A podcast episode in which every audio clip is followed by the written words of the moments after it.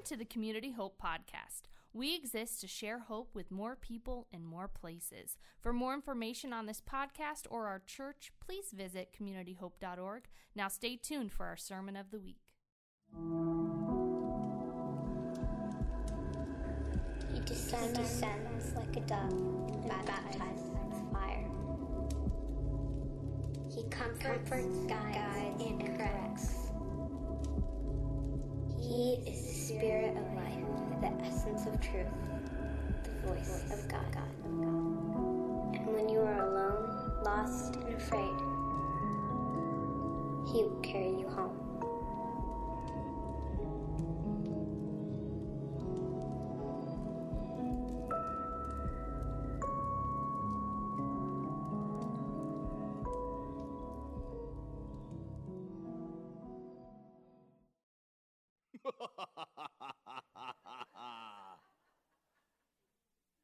No reason for that. I just always wanted to check out, try my sinister laugh on you.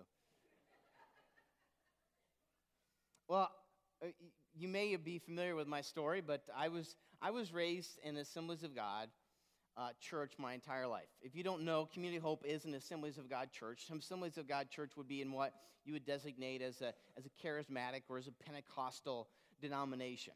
And so my grandfather was an Assemblies of God pastor for 30 plus years. And so this was what I was raised upon. And so I heard a lot of talk about the Holy Ghost. And for me as a kid, this concept of the Holy Ghost was a tricky thing, because I really only had one frame of reference for a ghost. And it was this guy, Casper the Friendly Ghost. And so it's like whenever you talked about the Holy Ghost, this is kind of what I pictured. And I don't know why, but it was almost kind of that's the way it was portrayed, you know, like, yes, the Holy Ghost, yeah, he's a spirit, but don't worry, he's friendly, you know, so it's all good. And so there was a part of me that was kind of drawn to this concept of the Holy Ghost, but then there was also another part of me that was just scared by it. And that may be exactly where you're at today. When you hear this term, the Holy Ghost, you're like, whoa, whoa, whoa, like, what do you look at your friend, like, what did you invite me into today? What is this? There was a part of me that was drawn to it, but another part of me that was really scared by it, because I had this sense that the Holy Ghost was this force that just kind of came upon people and made them do weird things. You know, they might shake, or they might fall down, or they might run around the church. They might scream. They might shout. They may pray in other languages. And so it was just like, and whenever I would ask, say, whoa, Dad, what's happening to that person? Oh, that's the Holy Ghost. Oh, I don't think I want to have anything to do with that then, if that's what happens when you encounter this Holy Ghost thing. I'm not so sure about it. But again, like I said, it was just what I was raised on, and it was like, but yet there was still another part of me that was drawn to it, because there is something within each one of us that is drawn to the supernatural. There's something within all of us that has this kind of aching feeling like, surely there must be something more than what I'm currently experiencing. There must be more, and we're drawn to the supernatural. We're drawn to wanting, desiring more in our interaction with God. I mean, let's just be honest. That's part of the reason why you're here today, sitting in that chair, is because there's a part of you that got out of bed on a Sunday morning and came to church. You're looking for something. We're looking to have an experience, an encounter with the divine. There's something that God created inside of us that wants that. And so today when we talk about the Holy Ghost or the Holy Spirit, first of all, who is He? And is He really this force that comes upon people and makes them do weird things? Well, I've had my own experiences with the Holy Spirit, and it's forever changed my life. Because I've been around church my entire life, and so I've seen all the weird and the fake and the phony and just the weird stuff. And so just don't worry, as your pastor, I don't really want any of that.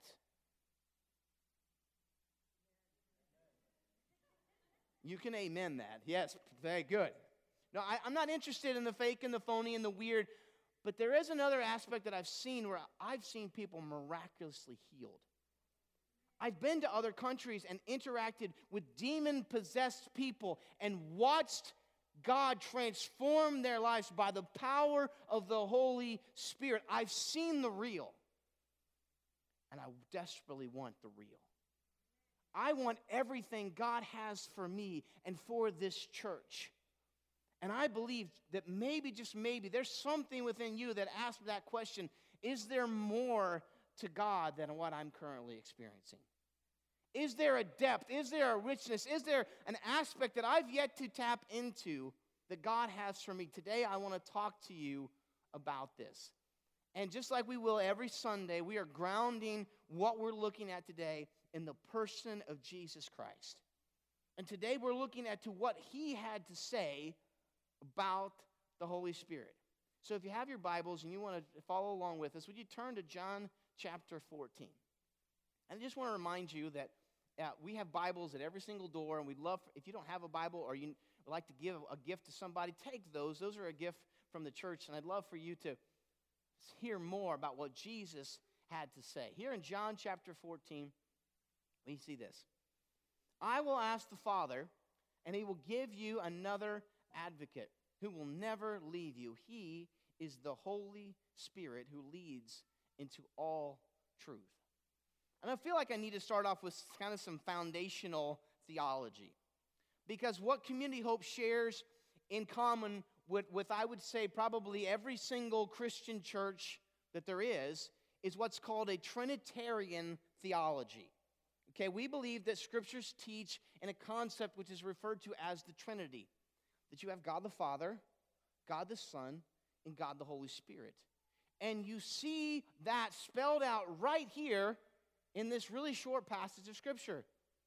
I, being Jesus, God the Son, will ask the Father, who's the Father? God the Father, and he will do what? Send the Holy Spirit. Right here, we see the Trinity. God the Father, God the Son, and God the Holy Spirit.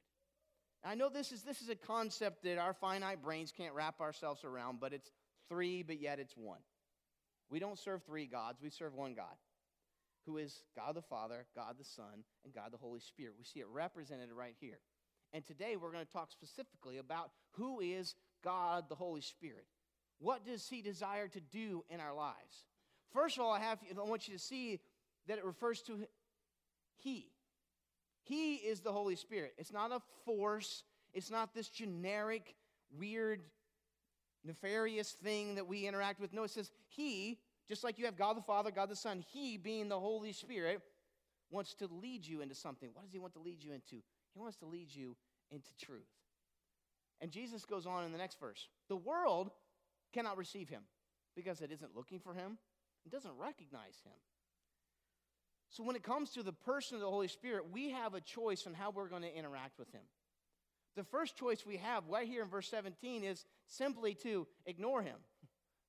You can try to ignore the Holy Spirit. So many people in our world, Christian and non-Christian, are living what I would call a spiritless life.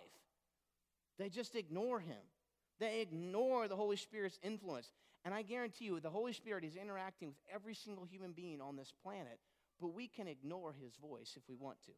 We can ignore his work. That's what this verse just told us. The world, it doesn't even recognize him. It's ignorant of him. It's not looking for him. And even if it did, it wouldn't recognize him because it's not looking for him. So that's choice number one, is to ignore him. But then he goes on. But you know him because he lives with you now and later will be in you. No, I will not abandon you as orphans. So today, as we talk about the Holy Spirit, who is he? What does he want to do in our lives? Our first choice we have is to ignore him. But Jesus said there's another choice as well. He's with you now, but later will be in you. You can ignore him, or you can actually invite him into your life. But if he's just this scary force, why would we want to do that? Today, I want to introduce you to who the Holy Spirit is and the positive, powerful, life-changing things that he wants to do in your life. Because here's something else mind-blowing that Jesus said in John chapter 16, verse 7. But it's actually best for you. This Greek phrase here means better. It's advantageous. It's better for you that I go away, because if I don't, the counselor or the Holy Spirit won't come. If I do go away, he will come, because I will send him to you. For so long, every time I've read through the Gospels, I've always been so frustrated with the disciples and their lack of faith. Here you are. You see Jesus in the flesh. You watch the miracles he performed. You get to eat with him and talk with him and see how he interacts with people. How can you not have faith? There's a part of me that thinks, oh, that would be so much easier to have faith if I was one of the disciples and watched and was there with Jesus. But you see the disciples constantly struggling with faith. They see his miracles. Even after he dies and comes back to life, he's ascending into heaven, and the scriptures say, some believed, but some still doubted. Jesus was dead, now he's alive, he's ascending to heaven, and some people are going, I don't know. I'm not so sure about this. Isn't that crazy? That they have so much they struggle with doubt? But Jesus says something crazy. He said it's better that you and I have an opportunity for a better relationship with God than the disciples did, who actually could eat and talk and interact with Jesus. Why is that? Because when God the Son took on human form, he took on the limitations of humanity. Jesus couldn't be in more than one place at a time. If the 12 disciples spread out over the world, he couldn't go with all 12 of them. He was limited by time and space because he took on the limitations of humanity. He said the Holy Spirit won't have those limitations. He will go and be with all of you. In fact, he will be in you. He says it's better for you and I today, the opportunity we have. I can see some of you going, I'm sorry, I don't buy it. Like, really? I struggle with this too, but today we're going to look at three things the Holy Spirit wants to do inside of your life if you would yet invite him into your life. The Holy Spirit, number one, will comfort you. So, we're trying something new today, so there you have in your notes, you kind of have some blanks to fill in. So for all my people that hate empty blanks, oh man, this is really going to drive you crazy if I pass over one of these blanks. Some of you are like, nope, I ain't going to do that. But I just want to show you today how important it is what God has to share with us in the Holy Spirit. Number one, he's going to comfort us. Now, when we think of the word comfort, we're all about comfort here in America in 2019. We want everything easier and more comfortable. That's not exactly what we're talking about right here. Let's go back to our passage. In the King James Version, it says this, and I will pray the Father, and he shall give you another comforter, that he may abide with you forever. What does this word mean, to comfort? This is powerful. If you look this up in the Greek, it is the word parakletos. Everyone say parakletos. You just learned a Greek word. Don't you feel smarter already today? Parakletos. Someone called to one's side, an aid, a counselor, an intercessor, a helper, an advocate. We still use this terminology today. Para means to come alongside. You have a paralegal, a paramedic, a paraeducator. What are those people? They come alongside. So when the Holy Spirit is the parakletos, he is the one who's summoned to your side to aid, to counsel, to intercede, to help, to advocate. That's how he comforts you. And we act this out all the time in our day-to-day lives. How many of you, just be honest with you, how many of you are going to watch football today? Okay. This happens every single football game. Somebody gets hurt. They're lying on the field. What happens? A coach or a trainer will come run out to assist them. And then when does everybody applaud? When they get up, which I always think is funny, like somehow the injury just magically goes away because they're walking off the field. But what do? They walk alongside of that person. In fact, I want to illustrate this. Eric, would you help me? When someone is injured on a field, they come along and come up on the stage.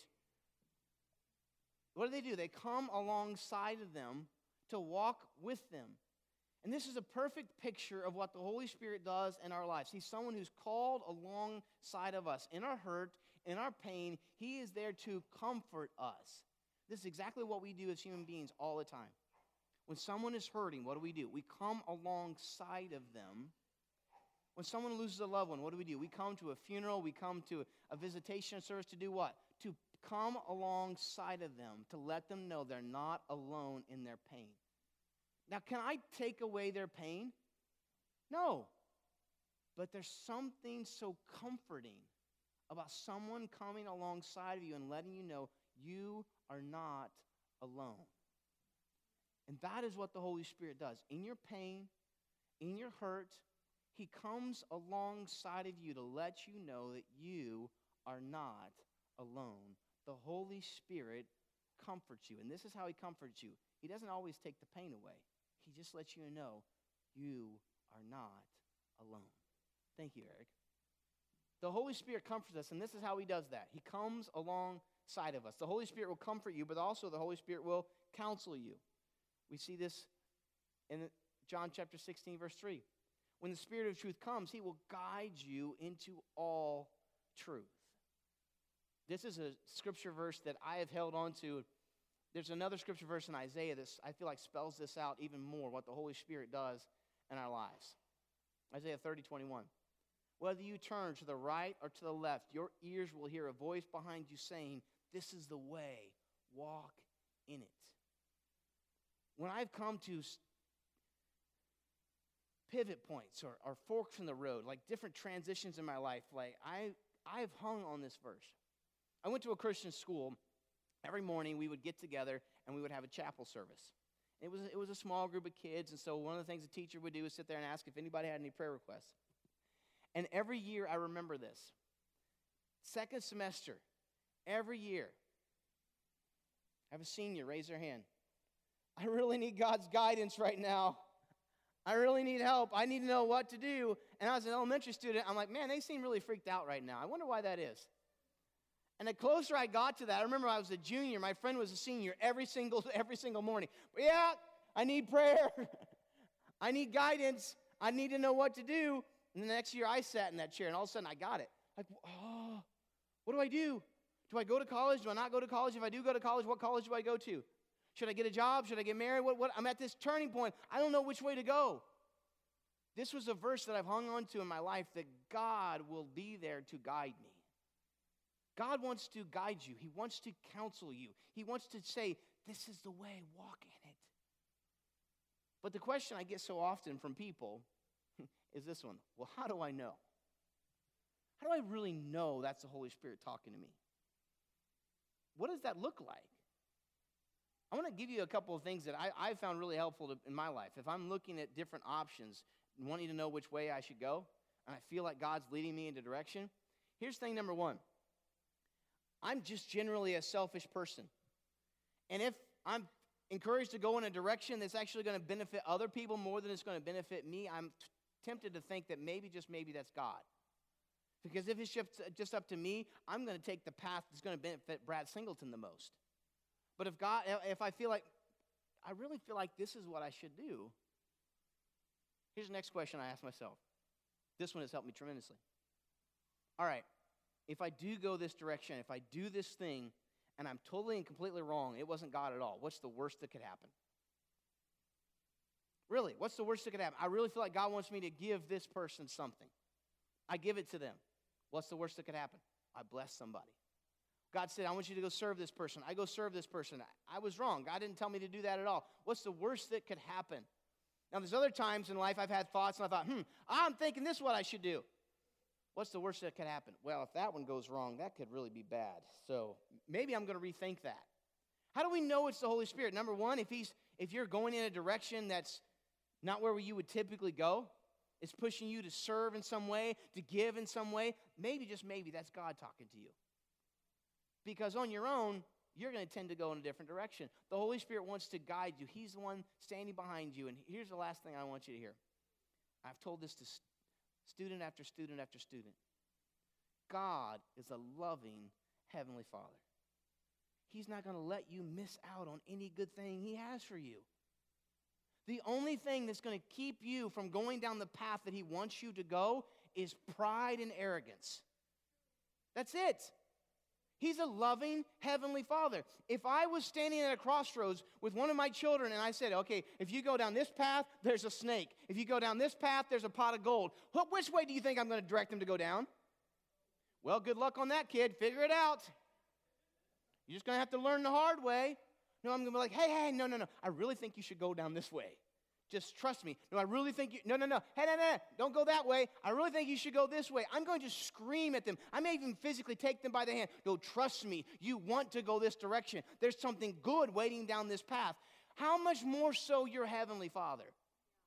Because we've always acted like the will of God is some mystery, and God's up in heaven like the great detective, you know, giving us clues, but never letting us really know, and we've got to figure this whole thing out. No, he's a loving Heavenly Father. As long as you are humble and want to hear his voice, you're going to hear his voice because he doesn't want you to miss out on any good thing that he has for you. The Holy Spirit is there to comfort you, but he's also there to counsel you. He's there to guide you into truth. The only thing that's going to keep you from missing out on what God has for you is pride. Where you're like, hey, I got this. Don't need any help on this one, God. That's when we miss God. If you're, I really want to hear what God has to say. I really want to know where God's directing me. I'm like, well, then calm down. You're going to hear him.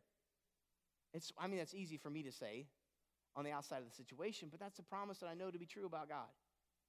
He's there to comfort us. He's there to counsel us. And here's the last thing I want to share with you today, but it's one I want to spend time on because I feel like we get this wrong so often as believers. Have you ever heard someone say this? Yeah, I really felt the Holy Spirit convicting me. I left that service. I felt so convicted. And we act like God, the Holy Spirit's there to just kind of beat us over the head and just make us feel really guilty. Oh, I knew that was God. I love, I don't really understand people that love going to church and walking out feeling like junk. Well, it's not really church service if I don't walking out feeling terrible. Okay, I must be the only one who interacts with these type of people because I've heard people say that, wow, I've really felt convicted there. What does this principle mean when it comes to the conviction of the Holy Spirit? It comes from one verse right here, John chapter 16, verse 8 and 9, because this is one of the ways the Holy Spirit interacts with us. And I think Christians get this wrong all of the time. And when he comes, you can go back and read in the verses, he is talking about the Holy Spirit. He will convict the world of its sin and of God's righteousness and of the coming judgment. So this word convict, it means to shine a light upon. So this is what the Holy Spirit does. Conviction means that you're bringing something out into the light. You're shining a light upon something. So what we see here in this scripture verse is that this is what God does with the world, with the Holy Spirit. He's shining a light upon our sin. He highlights that for us. I didn't have a relationship with God, and the Holy Spirit was convicting me. He was shining a light upon my sin. For what reason? To show me that I am a sinner who needs a Savior. That's where the gospel starts. The gospel starts with bad news. You're a sinner who needs a Savior. That's point one of the good news. It actually starts with the bad news. The bad news is you're a sinner who needs a Savior. And what's interesting is we as Christians think that that's what the Holy Spirit does for us throughout the rest of our lives. Whenever you do something wrong, he's there to get his big flashlight out and go, whoa, what did you just do? You terrible person, look at this. Stop it. We think that that's what the Holy Spirit does. But here's something that I feel like that we've always missed. He convicts who? What's this word here? Do I need to hand out Red Bull this morning? He convicts who? The world of its sin. What is the world's sin? Here we go in the next verse. The world's sin is that it refuses to believe in me. So who is the world referring to there? Not believers. Because we just read the world's sin is that it refuses to believe in me. So he convicts who of sin? Those who have yet to believe. So if you're feeling convicted of sin, that's not the way the Holy Spirit is coming to interact in your life. If you are being convicted of sin, he is there to convict of sin because he's letting you know that you need a Savior. So here's how I want you to see it. When I got this, it changed my life to see that this was how the Holy Spirit was acting in my life. Okay? So I need a couple people to help me. Nicole, would you come help me? All right, Nicole. I know you're an amazing, awesome person, but right now you're going to represent a filthy, dirt, and rotten sinner, okay? Okay, Nicole has not experienced the interaction with God. She knows that she's a filthy, dirt, and rotten sinner, okay? And that's what the Holy Spirit should do, just constantly pointing out the sin. But then something amazing takes place. All right, I need someone else to help me. Eric, come here. I know I've showed you this illustration before, but this is powerful. Oh, I said Eric. I have two Erics. E1 and E2. Come on, E2. Come on back up here. All right, so Eric is going to represent Jesus. Check out this next verse, because this is awesome. This is worth the price of admission right here. God made him who had no sin to be sin for us, so that in him we might become the righteousness of God. So Eric is going to represent Jesus for us. He, being Jesus, comes and lives a sinless life. God's word says that he was tempted in all ways, just as we are, but never sinned. Jesus has perfect righteousness. Okay, he is right with God. What this verse just said is that when Nicole puts her faith in Jesus, there's an exchange that takes place. Jesus takes her sin, and she gets his righteousness. That is powerful. Yeah, go ahead. This, I could have just skipped the whole sermon and just jumped right here. God made him who had no sin to be sin for us, so that we might become the righteousness of God in Christ. So when you put your faith in Jesus, he takes your sin, you get his righteousness. So now the Holy Spirit, see this word convict, it means to what? Shine a light upon. He doesn't just convict of sin, he also convicts of righteousness. So when you're a believer and you sin, the Holy Spirit comes on and says, oh no, Nicole, you are righteous. Righteous people don't behave like that. You are the righteousness of God in Christ. He's shining a light upon our righteousness. He's reminding us of our identity. He's like a really amazing coach going, oh, no. You're better than that. Come on, you're a child of God. A child of God doesn't behave like that. You are the righteousness of God in Christ Jesus. When you're a believer, the Holy Spirit no longer convicts you of your sin. He convicts you of your righteousness. That was a really good opportunity to clap, but no one clapped on to that. I'm telling you, this will set you free. This changed my life. Now, when I sin, when I fall down, I'm really quick to get back up, because now I know what the Holy Spirit's doing. He's reminding me of my righteousness, not of my sin. I don't need to be reminded of my sin. I know it full well. The Holy Spirit's shining the light over here. You are the righteousness of God in Christ Jesus. If you're a believer today, I want you to say this with me. Say, I am the righteousness of God in Christ Jesus. So that's why wouldn't I want to invite the Holy Spirit in? Because he's not there to condemn me. He's not there to shine a light upon my sin. He's there to shine a light upon my righteousness. Remind me who I really am.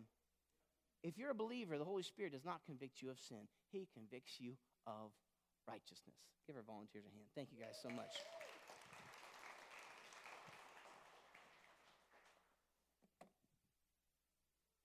The Holy Spirit is there. He will convict you. But if you cross that line of faith, he's there to convict you of righteousness, not of sin. See, in no way am I trying to tell you that God's okay with sin. He's not. He knows it's going to destroy your life, but he also knows how to get you out of it. It's not to beat you over the head with it. It's to remind you of who you really are now once you cross that line of faith. You're a child of God. So let's behave like a child of God. He convicts you of your righteousness. I will ask the Father, and he will give you another advocate who will never leave you. He's the Holy Spirit. He leads into all truth. The world can't receive him because it isn't looking for him and doesn't recognize him. Today, you are faced with a choice when it comes to the Holy Spirit. The Holy Spirit is there with every single human being. If you haven't crossed that line of faith, he's there to draw you into relationship with Jesus Christ. If you have, he's there to remind you of who you really are. Even today, as you sit in the seat, you're here in church, hearing this message, you have a choice. You can still choose to ignore him. It's your choice. You can still choose to ignore the voice of the Holy Spirit who's talking to you right now. Because he does. He taps on specific things. And in specific areas, he's there to remind you of who you really are. Because every single one of us falls short. Every single one of us sin. And we can choose to ignore him if we want. But I've decided I want to do something different. I want to invite him in. Would you be willing to do that today? And the reason why I spell this out to you, because why would you not invite someone in who's there to comfort you, there to come alongside of you, there to put their arm around you in your hurt and your pain, to aid you, to intercede for you, to comfort you, to counsel you. When you're at a crossroads, he's there to guide you into truth, guide you down the path that's going to result in what? In your best life. That's what he wants to guide you down. Why would you not want to be there to have someone convict you, not of sin, but to convict you of your righteousness? Why would I not want more interaction with someone like that? Because he's not some weird, nefarious source that's just there to make you do something weird and crazy. No, he's there to empower your life. Jesus said, I've come to give them life in all of the fullness. I'm leaving now, and now I'm going to give you the Holy Spirit there to walk alongside of you, to guide you into truth, and ultimately remind you of who you are and who you can be in Christ Jesus. If you were impacted by this sermon, or if you have any questions, we would love to hear from you. You can find us on social media at Community Hope on Facebook and Instagram, or at our website, communityhope.org. Thanks for listening, and we hope to see you next week.